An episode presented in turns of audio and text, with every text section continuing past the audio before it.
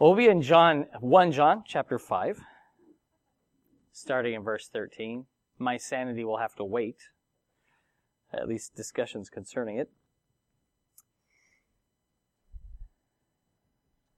Before I was called as a pastor, I used to work in mechanical insulation, which is insulating pipes and ducts of mechanical systems.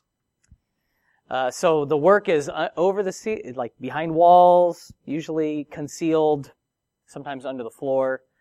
And uh, I was part of Local 5, which was a buildings trade union uh, located in Los Angeles. And so I'd have to drive up there from San Diego often.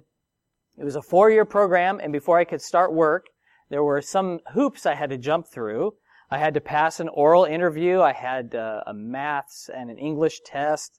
I had a drug test. I had to buy all the, the tools on the list. I had to pay dues. And I had to have three people who were uh, journeymen or mechanics vouch for me and sign for me. So you have to get three signers to say that you're going to be an asset to the trade and you should be allowed in.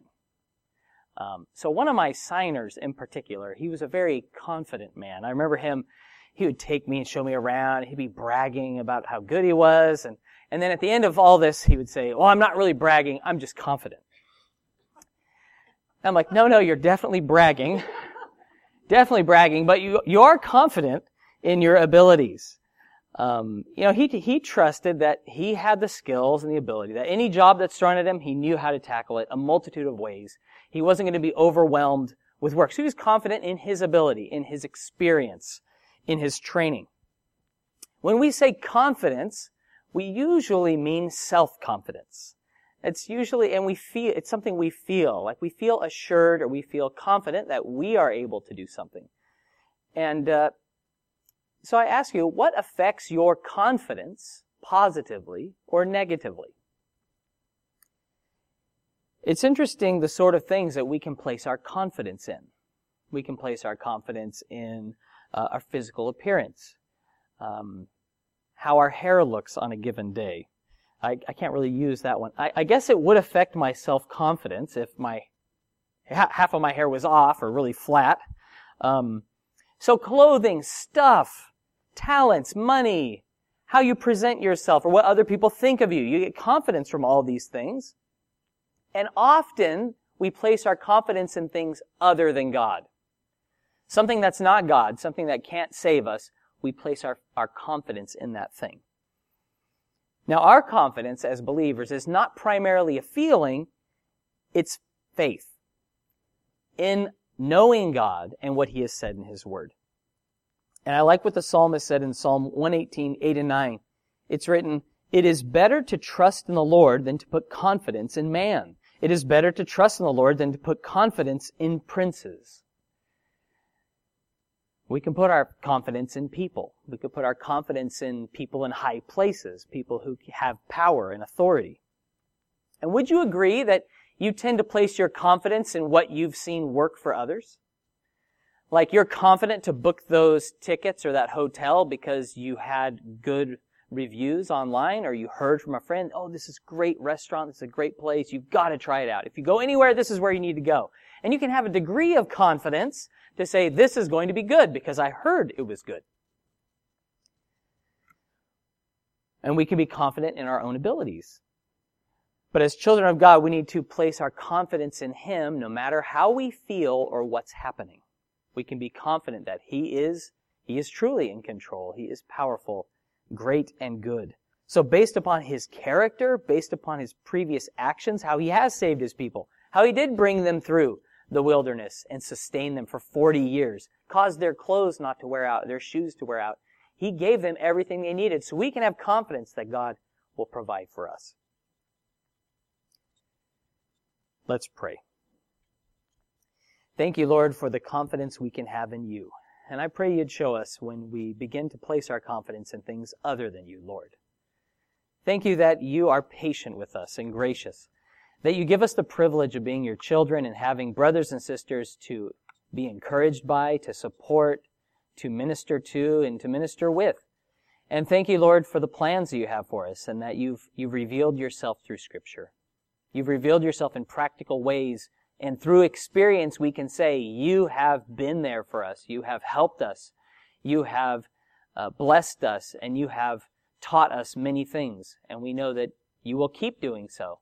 May we be those teachable servants, those loving children that you are worthy of, Lord. And we thank you for your goodness again and your awesome power shown through shown to us through Jesus. And it's in Jesus' name we pray. Amen. So we're going to be in 1 John 5, starting in verse 13. We concluded last week's message with this, but I think it's a fitting place to start. It says, These things I have written to you who believe in the name of the Son of God, that you may know that you have eternal life, and that you may continue to believe in the name of the Son of God.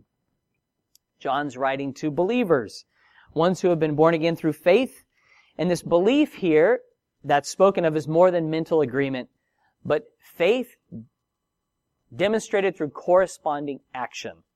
If you believe planes are perfectly safe, then you won't have a problem with flying on a plane. You won't be like shaking and needing something to calm down because you, you believe that you're safe on that plane. If, if you are sick and you place your faith in your physician, you'll follow that, their recommendation. You'll take the prescribed medication. If you believe it's going to help you, you will do it, right? If you believe something's harmful, you will avoid it. So for us who have received the gospel, we've placed our faith in Christ, we should know that we have eternal life. We have confidence in that. We can be assured of it. Do you feel a big sense of relief when there's a big debt that's been paid? Like if you are so blessed to say, I have paid off my house. I cannot say that. But that, at, when that's your final payments going in or your final car payment, I, I can, I've had that one.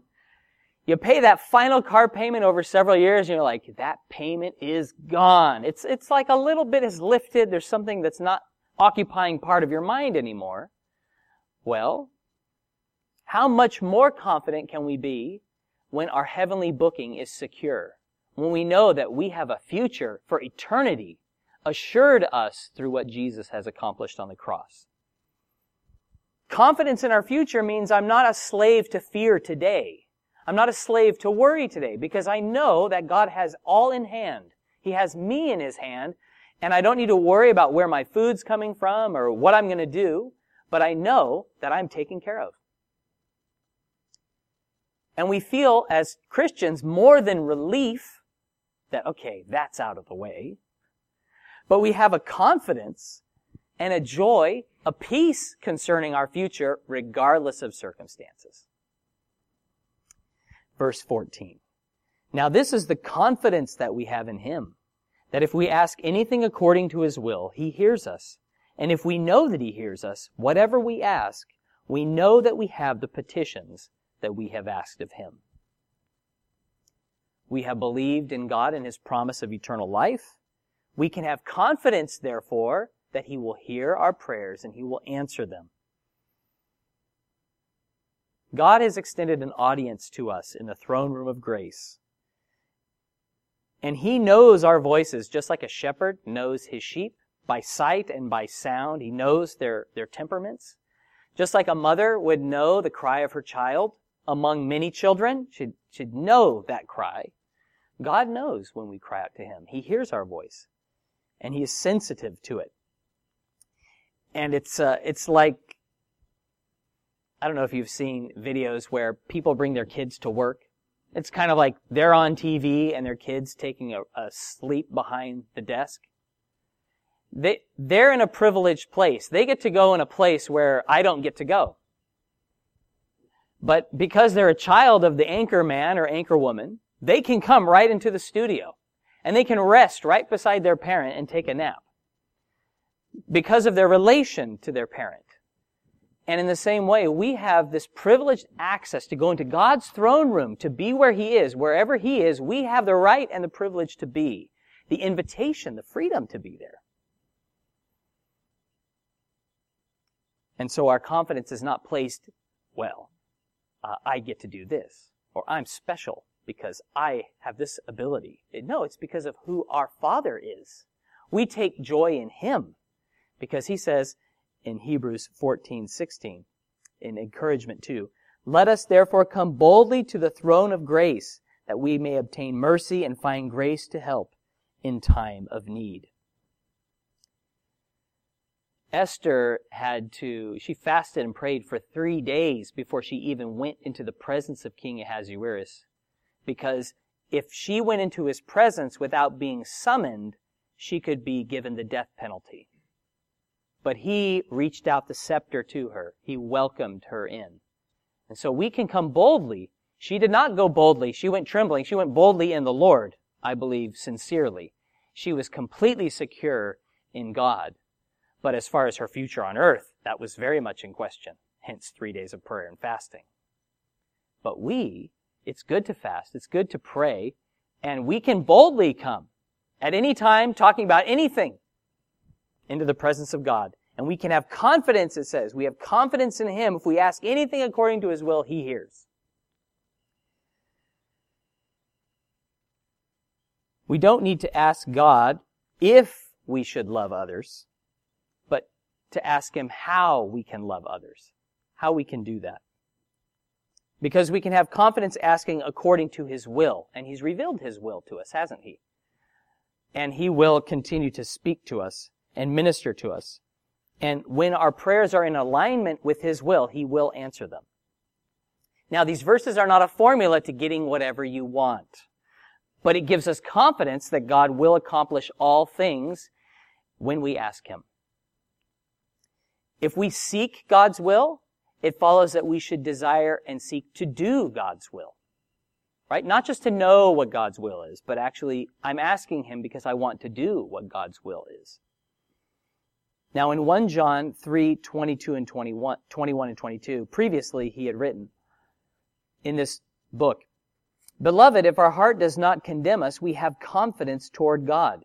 And whatever we ask, we receive from him because we keep his commandments and do those things that are pleasing in his sight. You see the connection here between praying according to God's will and doing what God's will is. God's will is not ambiguous. It's not something that we are kept really in the dark about because God's revealed His will through His Word. And it would be wrong for us to take this, uh, I guess, a fatalistic view towards life. Like, well, God's will is going to be done regardless. So it really doesn't matter if I pray. It doesn't really matter what I do. I can pretty much do anything because God's will doesn't depend on me in any way. And so to kind of take a que sera, sera view, whatever will happen will happen. I don't really need to, to concern myself with the will of God because God's will, it's going to be done. Who can stop him? That's not the approach that we should take as children of God because that assumes a powerless position when he has all power and he says, come to me. If you need help, if you need wisdom, if you lack wisdom, ask and I will give it to you. We shouldn't attribute events to fate or destiny or some sort of determinism. Know that God is in control, but through prayer, we can greatly impact God's actions that make a difference for eternity. It is true that God has ultimate plans that He will bring about, that no one can stop, that He will accomplish in His time. But think of the times in the Bible people have prayed to God and they, they had power with God because God listened to them. He obeyed them. Think of uh, Elijah. He prayed it would not rain. It didn't, it didn't rain for over three years until Elijah prayed that it would rain. And in the New Testament, it's clear that he was a normal guy, just like us, but he prayed that it wouldn't rain and God listened to him. Samuel cried out to God when the Philistines came, and it says God thundered against them. Jesus prayed to the Father, and Lazarus was raised from the dead. Cornelius prayed, he wasn't even praying to this end, but God revealed to him in a vision that Peter was going to come. Hey, send to find this guy named Peter in, in Joppa. And, and he brought to him the words of life and received the Holy Spirit and was born again. Believers, they prayed for Peter's release. Now, can you imagine? Peter's in prison. James has just been killed. And the believers go, well, whatever happens will happen. You know, if God wants him to be free, he'll be free. No, they prayed for him. And what happened? The chains fell off his hands in the night. The door opened on its own accord. The angel ushered him out to the door of this place where Rhoda was, and he was, and right to where the people were praying for him. Because people prayed. It made a difference. God's will was done. There's countless contemporary and personal examples that we could cite to say God answers prayer. When people believe and they have confidence in God, not in their praying, in their confidence in God, God answers prayer in His time and in His way, in ways that blow our minds. George Mueller said, Prayer is not overcoming God's reluctance. It is laying hold of His willingness. God is willing. Are we willing to pray? Are we willing to seek Him? Verse 15, and if we know that He hears us, whatever we ask, we know that we have the petitions that we have asked of Him. Petitions are usually signed to show united interest in making a request of government, typically. In some countries, I think in the UK, 100,000 signatures are required to have a petition make its way to Parliament for discussion. In Australia, interestingly enough, there's only one signature required for you to give a petition to the government. Only one. So if you guys want to write a petition, feel free. There are rules. There's rules about format and length. 250 words or less. It has to be sent to the right people. There's a framework that you need to follow. So there's a document you need to fill out. But there's no number of signatures or a personal, a weight of personal importance you can place on this petition that's going to guarantee it's going to be even discussed openly in Parliament. Like you have the right in Australia to give a petition, but just because you write a petition doesn't mean it's going to be uh, uh, made a decision on or even granted much time. Okay, depending on who's in government, it, you never know how that's going to go. Um, as children of God, we have far greater confidence in Him that whatever we ask, no 250 word limit, no particular form that we have to use. Oh, you didn't say your honor before you said that, so it's no good. Oh, you sent it to the wrong address. What? what petition? No, we, and just you, can come before God with a petition, and He will hear your request. He will grant your request when it's prayed according to His will, when we have confidence in Him about anything. Your prayer can have an eternal impact. Our common faults tend to be worrying instead of praying, offering petitions, James says, with selfish motives rather than for God's honor and His glory. If you could turn in your Bibles to Philippians chapter 4, starting in verse 6, we read how we're to pray.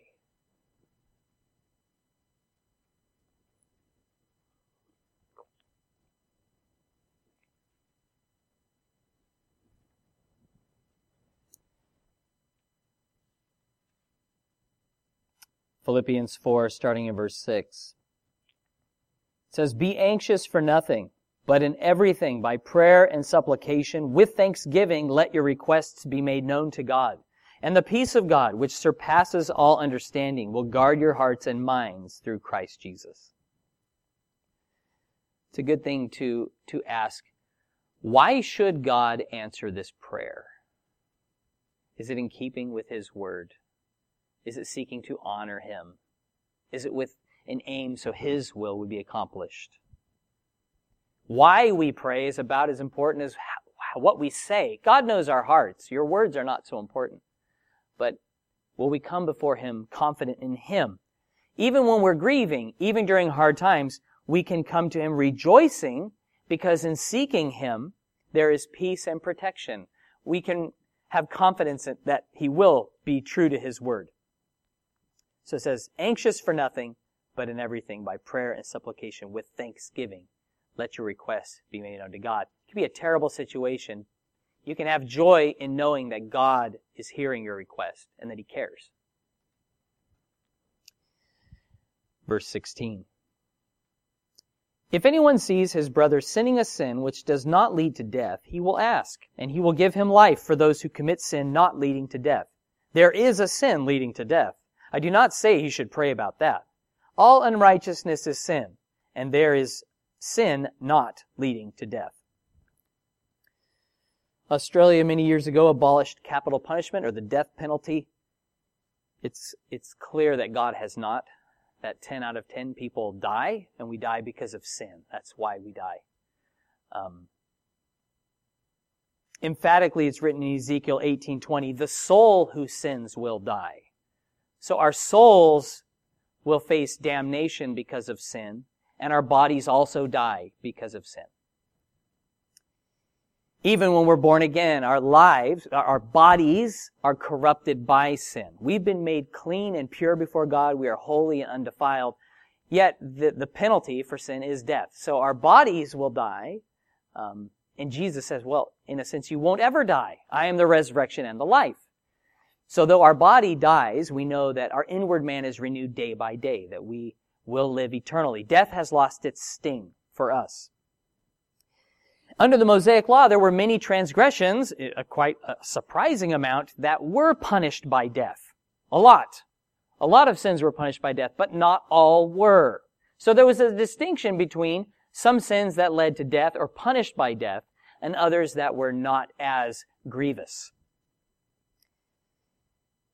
In this culture and time when this, when this was written, people regularly faced punishment by death for crimes. And they would have understood that there are some crimes that are more severe than others, and some are punished by death and others are not. Like the difference we make between a felony and a misdemeanor. Now, it would be a mistake to, to say, well, this sin is not really a big deal. It doesn't lead to death, so we can kind of shrug it off or ignore it as if it doesn't matter. Well, all sin matters. All sin will cause separation between us and God. Um, sin not only results in in spiritual death, but a shortening of physical life. And that's the kind of death that's spoken about here. And we see many examples in the New Testament of people's lives being shortened who were believers because of sin. Um, we read in Acts chapter 5, for instance. Remember Ananias and Sapphira. Barnabas had a land, he sold the land, he brought the proceeds to the apostles. Well, Ananias and Sapphira, they also sold a plot of land and they kept some from themselves and placed a portion of it at Peter's feet under the guise of giving all. Now it says in Acts 5, 3, But Peter said, Ananias, why has Satan filled your heart to lie to the Holy Spirit and keep back part of the price of the land for yourself? While it remained, was it not your own? After it was sold, was it not in your control? Why have you conceived this thing in your heart? You have not lied to men, but to God. Then Ananias, hearing these words, fell down and breathed his last. So great fear came upon all those who heard these things. So lying to the Holy Spirit in this case was a sin punished by death. Remember what Paul wrote to the church in Corinth. He said, you guys, you're coming together to celebrate communion, but you're, you're gluttonous and you're getting drunk. You're not waiting for each other. You're not eating and drinking worthily. And it says in 1 Corinthians chapter 11 verse 30, for this reason many are weak and sick among you and many sleep. Because of the excess and debauchery in the church surrounding the Lord's Supper, People died over that. That was a grave sin. It was a problem. So we see that sin is punished by premature death. I include these examples because they're under the new covenant. There's many more examples, if we were to take the whole range of scripture, when this also is true. That if you walk in sin, it leads to a shortening of your life, right? Premature death. All unrighteousness is sin, but not all sin is punished by God with premature physical death. Okay? So we have that all established. Now moving on, John says if we recognize a brother, a fellow believer, who's sinning in a way not punished by death, we should pray for them. So if someone is in sin, or you recognize a sin, and they haven't dropped dead like Ananias, well, you should be praying for them right? You should pray that they would um, come to their senses and they would obey God. We know that um, if someone's sinning grievously, we should not pray that they would die, right? It's God's will that none should perish, that all should come to repentance. You're like, Lord, kill him. He's doing the wrong thing. You know, in that life now, you're, you're, you're being dishonored. No, that's not in alignment with God's will at all. He sent his own son to die so we could live. So we're not to pray for others' destruction. God will destroy who he destroys. He says, I kill, I make alive. Like vengeance is mine, I will repay. We can leave that to him. We should still pray for those who are sinning. It's not for us to go, well, is it a sin unto death? Is it sin not unto death? Because if it's not a sin unto death, then I'm, I'm going to pray. But if it is a sin to death, then I'm not going to pray about that. No. Pray. Pray for that person. I like what I read this very morning, and I love it when God gives me some extra clarity on something. In 1 Samuel chapter 12, the children of Israel had sinned and they said, God, we want a king. We want to be like everybody else. We want to be like the other nations. They demanded that God give them a king. And Samuel said, guys, you're making the wrong decision here. This is not good in the sight of God because you're rejecting Him. You're refusing Him and you're choosing to put your confidence in a man rather than God. People are like, we don't care. We want a king. Okay. So he goes and prays. And God's like, listen to the people. Give them what they want. But warn them. Let them know that what they're doing is not wise and it's going to cost them in the end. He tells them and they say, we still don't care. We want a king. So after the king is anointed and Samuel proves with thunder and lightning in this big storm because he says, I want you guys to know that you've really made a mistake here. This isn't the season for rain or thunder, but it's going to thunder today. And boy, did it thunder. It said the people were afraid of Samuel and God after that day. And the people pray, the people said, you know, hey, pray for us. We've made a big mistake. And this is what it says in 1 Samuel 12, 23. Samuel says, Moreover, as for me, God forbid that I should sin against the Lord in ceasing to pray for you but I will teach you the good and the right way.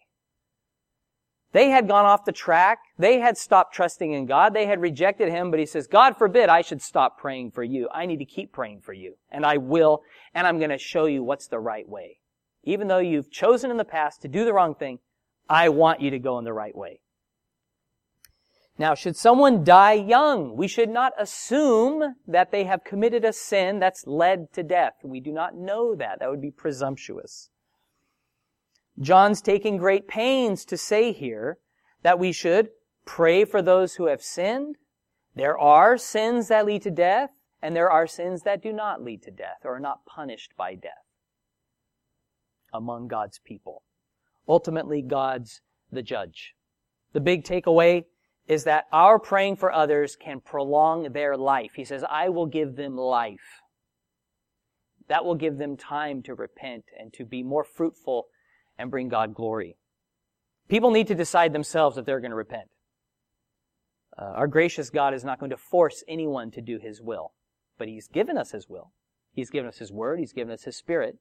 And so praying for others is so important when we see someone that's sinning. We can confidently bring our petitions to the Lord, even if nothing immediately seems to change. Right? We pray once and we're like, Still the same. Nothing's changed. Why bother? Keep praying. You believe it's God's will for you to pray, then pray. Seek Him. Ask Him how to pray. And the Bible says the Holy Spirit makes groanings which cannot be uttered.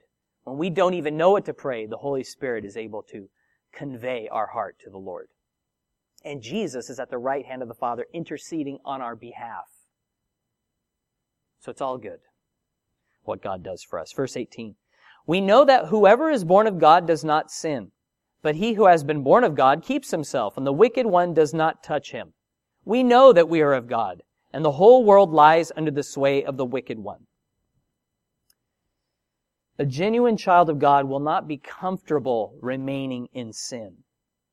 Those who are born of God will be marked by repentance and righteous living. That's going to mark a child of God. Earlier in the book, in 1 John 3 6, it's written, Whoever abides in him does not sin. Whoever sins has neither seen him nor known him. Guzik in his commentary, this is a little review, he had written a quote from Stott that says, the present tense in the Greek verb is implied habit, continuity, continuity, excuse me, unbroken sequence. So a child of God is not going to continue in sin perpetually without repentance, without desiring to do what God wants and has commanded. It occurred to me that we can waste a lot of time just like we is it a sin to death or not to death? We can really wonder or worry about how someone else is doing with God. Really wonder about their, their eternal security, the condition of their souls. What's important is that we look to ourselves and say, Lord, am I doing what, how is, how am I doing with you, first of all? And instead of worrying about how someone else is doing, that we would be praying for them. And if we have concerns, that we would actually talk to them about it specifically and tell them. Just be very straightforward with them about how we feel or the things that are concerning us. There are occasions where God will reveal to us that someone is in sin in an area. And after we have prayed and we have continued to pray, having examined ourselves, it may be fitting to do what Galatians 6.1 says, that says, if a brother is overtaken in any trespass, you who are spiritual restore such a one in a spirit of gentleness, considering yourself lest you also be tempted. So that we would, we're the one who are feeling concerned. We have a conviction. So we ought to be the one to initiate that conversation. It's never a fun conversation. It's not something we love doing. If you're really champing at the bit to nail somebody for all their wrongdoings, then your heart is definitely not in the right place. We also have to be mindful we're not judging someone based upon our own personal opinion or personal conviction. That they're sinning because we, they're sinning because they're not doing things that we think they should be doing or how we think they should be doing it. When Paul wrote this in Galatians, you know, you who are spiritual seek to restore other people, that's exactly what he was doing with this letter. Because the church in Galatia, he was the one that had preached to them.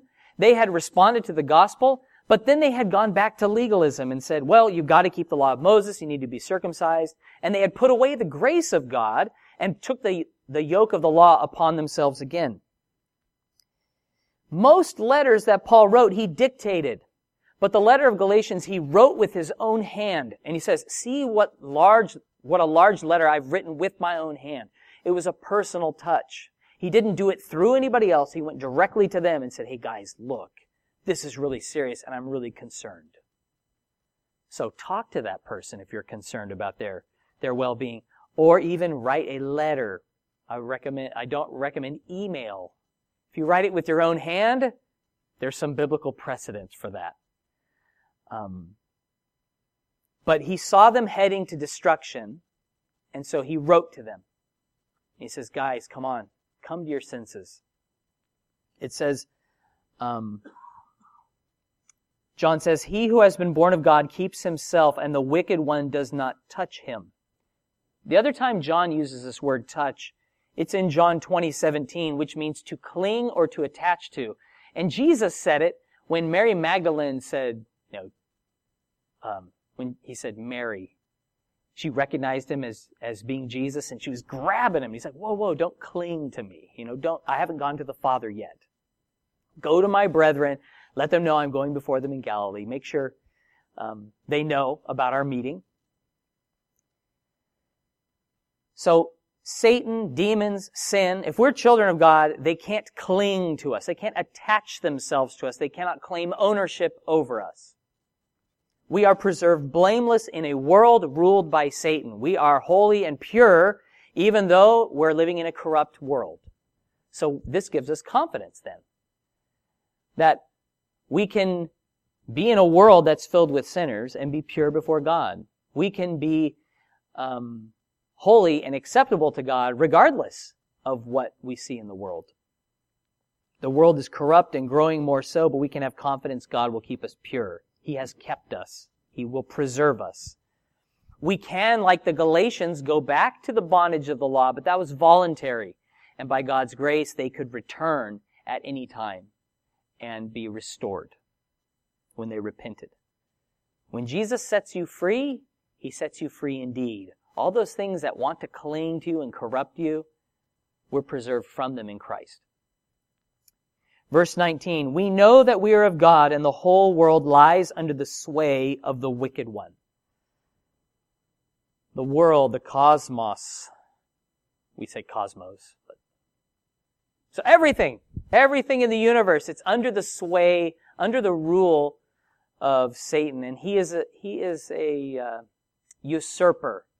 He has no right to do that, but for a season, God has allowed him to have control and to wreak havoc over this world. Of course, control that God can overthrow at any moment because he is God. And lately we've had no shortage of bad news, right? There's hurricanes and earthquakes and volcanic eruptions and mass murder and threats of war and all these things that come across the news and our feeds. And the Bible says that there are spiritual malevolent forces behind a lot of the things in this world today that are um, prompting these events. The devil hates God. He hates his people, seeking to oppose him, seeking to undermine him and his righteousness, seeking to persecute those loyal to God. Earlier in the book, we've read that we are more than conquerors through Jesus Christ who has overcome. So we don't have to be afraid that the world is under the sway of the wicked one when we have a firm foundation under our feet who is Jesus Christ who will uphold us for eternity. He will preserve us. Our confidence must be in Him. When I was working in the trade years ago, I did a job at San Diego State University. And uh, I was a bit surprised to find that they had a lot of buildings that were nuclear fallout shelters. San Diego is uh, the home to many naval bases. Uh, there's several large, it's, it's quite a Navy town. A lot of people from the Navy live there. Um, and so you go, in, I, I, saw on the outside of this building had a nuclear symbol, and I'm like, what is that? And, oh yeah, it's a bomb shelter that was built during the Cold War. So after World War II, a lot of these buildings were retrofitted underneath with these huge concrete bunkers underneath. And so as I'm walking through to access my, the pipes that I needed to insulate, there were these 55 gallon drums, I mean, lining a wall two times the length of this from memory. I mean, it was just massive. The amount of clothes and water and hygienic items and medicine and all kinds of things. And they looked brand new because they'd been sheltered there for 50 plus years. It's like, oh, I wonder if that water's any good in that drum. It looks a little rusty. But it was there. If you, if you needed water, if there was a nuclear explosion, you'd know where to go. It'd be hard to get on campus, but that would be the place. Um, so it occurred to me, you know, these things have remained fresh and safe because they've been encased in concrete for 50 plus years, just waiting for the time of use. Thankfully, they have not needed to be used yet. Um, the glorious truth is God is going to preserve us if He is our refuge. Now, we are not to hide away, to hunker down, to uh, isolate ourselves and to, you know, try to keep the evil out because we have overcome. We can be strong in Him. We can be bold to face the evil of this age, standing on the Word of God, trusting in Jesus Christ without fear because our eternity is secure and we have boldness now. We have confidence now in Christ that He will uphold us. Even as I believe that He is going to save me in eternity, I can believe that He will protect me now.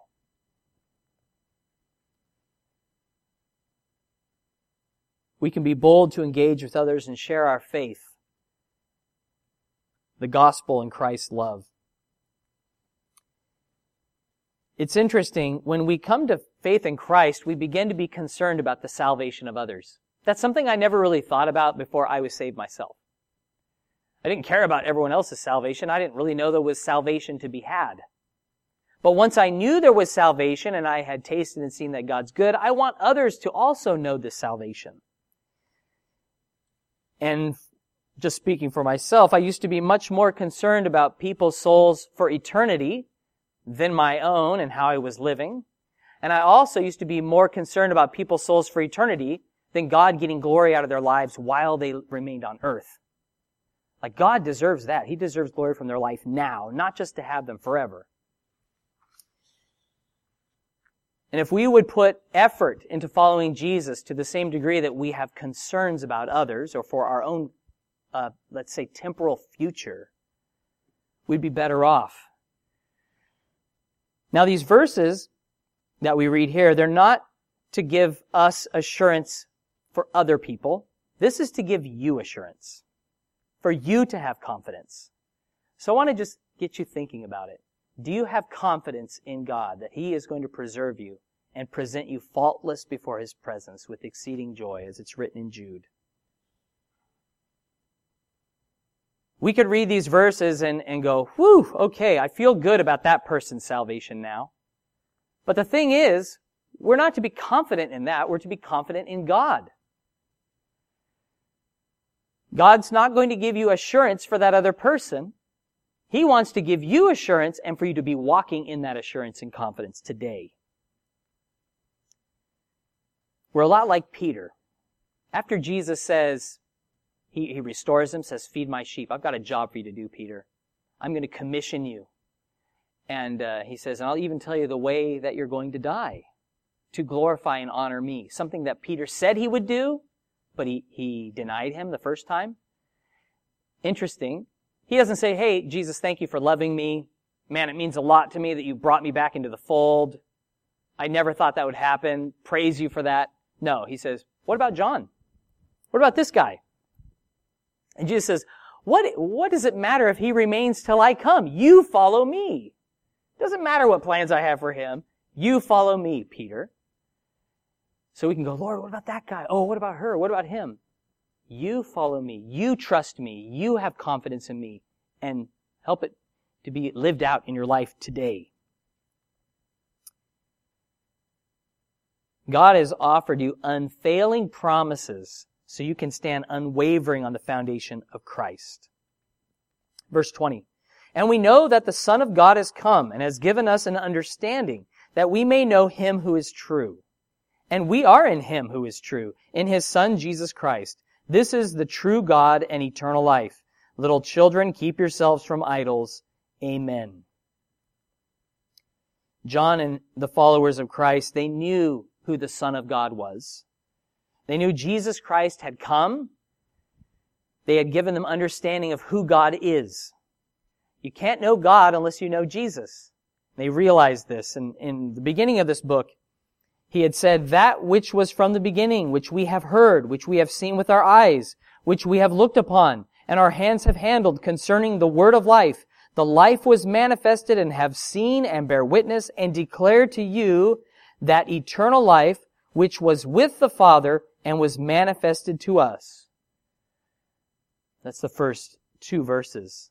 So he's saying, we have seen him. We've seen eternal life manifested in Jesus. And it's through Jesus Christ that we know the Father. 1 John 5:11 just from last week. And this is the testimony that God has given us eternal life and this life is in his son. Jesus is the true God. Jesus is eternal life. Knowing we have eternal life should practically affect the way we live now have you guys noticed that when you have insurance with something, you can tend to be a little bit more foolhardy with it? You know, your phone's insured. It's pretty old. You know that you could get a new phone. So you're kind of like, you know, I really don't care if this thing breaks right now. Don't care if I lose it right now. Because I really want a new phone. Since you know it's insured, you may not be quite as careful with it as when you first bought it. Am I right? Maybe, maybe not. Maybe you're more conscientious than that. When I travel overseas, I, I typically will get traveling insurance because that um, will handle the replacement costs of my mobile and my laptop, my uh, luggage, things of that nature. Um, so I can have health care, which I needed once. Home and contents insurance, you can insure a ring and you can insure it so when you're out and about, it's taken care of. So you may have the confidence to wear your really special heirloom ring out of the house knowing that I could replace it if I needed to. Like if it's not insured, maybe you'd never take it out of the box. You would just keep it there because you don't want to risk it. But insurance gives you a little bit more freedom to do things, right? Now God gives us much more than insurance. He gives us assurance and His Word. He has told us what He will do and He will see it done.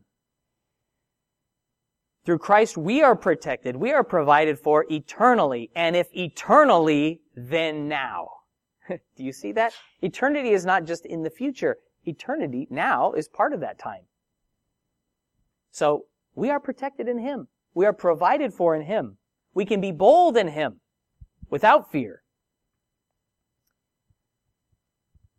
Having eternal life in heaven for many is like having insurance that we never get to make a claim on. We say, oh, all that money I paid in insurance, I've never even seen return at all for that. It's like, for some of us, money like that's tied up in stocks and bonds, that's not really a liquidated asset. We can't draw on it now. It's tied up. It's somewhere way off there. We, we haven't really experienced it yet. It's something that we're looking forward to, but we're just accruing it and and someday we'll draw on that and it'll be great. But you know, the life you have in Jesus Christ is not theoretical. It's not for some distant time that's going to begin when our bodies perish. We need to draw on the fact today that God knows us, that He has spoken to us, He has given us assurances in His Word, that we can trust Him, believe Him, that this whole world, yes, it's under the sway of the wicked one, but He is able to uphold us. We are more than overcomers through Him. It's fitting that we should grieve over sorrowful things, even as Jesus wept over the grave of Lazarus, but we should not despair or lose heart. It was only minutes later that Jesus said, Lazarus, come forth, and he came. It's not eternal life we're to glory in, but in Jesus Christ who has given it to us who will spend that whole time with us, whom we will see face to face, who will commission us to do whatever he wants, and we'll be happy.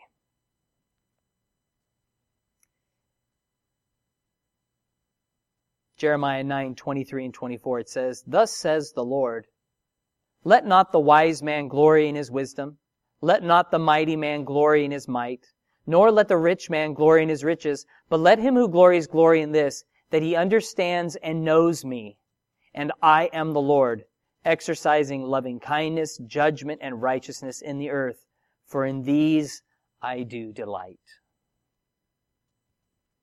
So don't have confidence in your stuff. Don't have confidence that, you know, just in the fact you're going to heaven someday. Have confidence in God, that you know Him. That's where our confidence is. I'll just finish with this little bit here. Little children, keep yourselves from idols. Amen. Seems almost a strange end to the letter, doesn't it? It's quite just this last sentence. Not really a benediction, but an exhortation. That we would keep ourselves from idols. And, and even before that bit, where he says, little children, we need to remember how feeble we are, how needy we are before God. That we're small and we're helpless and we're incapable of helping and doing anything for ourselves. Children don't need to be told that they're a, a little person in a big world and that there's people stronger than them and they need to, you know, humble themselves. A child knows that.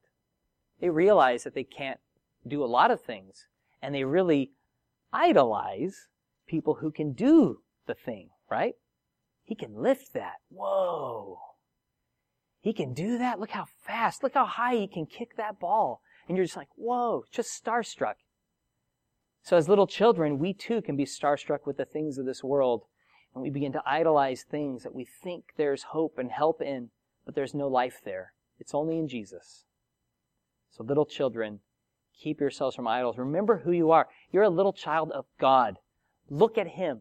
Be enraptured in Him. Be amazed at what He does, not at the promises that this world can't deliver on. If I could have the worship team come up, we will close in some singing to Him. Our lives in this world, they're to be guided and sustained by Christ's life beyond this world. We have such an advocate in Jesus Christ. We aren't to spend our days fantasizing about heaven, but to follow Christ's example of love and sacrifice, service and grace. Confidence in God is a gift that we can enjoy. Let's keep our confidence in Him. And let's pray. Dear God, thank you that you are awesome in all your ways, that you know what we need, and you know how to help us. And Lord, uh, forgive us when we have thought ourselves sufficient. We have thought our good works sufficient. We have put confidence in things that are not of you and cannot save us. Lord, I pray that this knowledge that we have eternal life through you would affect the way that we live today, that we draw upon that knowledge practically. And we would have such a boldness, we'd have such strength, such a generosity, such grace, knowing that you have spoken and you will bring it to pass. Lord, make us people of prayer who honor and glorify you, who seek to do your will, who, who not only seek your will, but, but do it. Put it into practice. So, Lord, I thank you for my brothers and sisters here. I thank you for your word and the wisdom of it, and pray that you would touch our hearts, that we would rally to you, Lord. We would look to you. Our eyes would be fixed solely upon you, and you would receive the honor and praise you deserve. In Jesus' name, amen.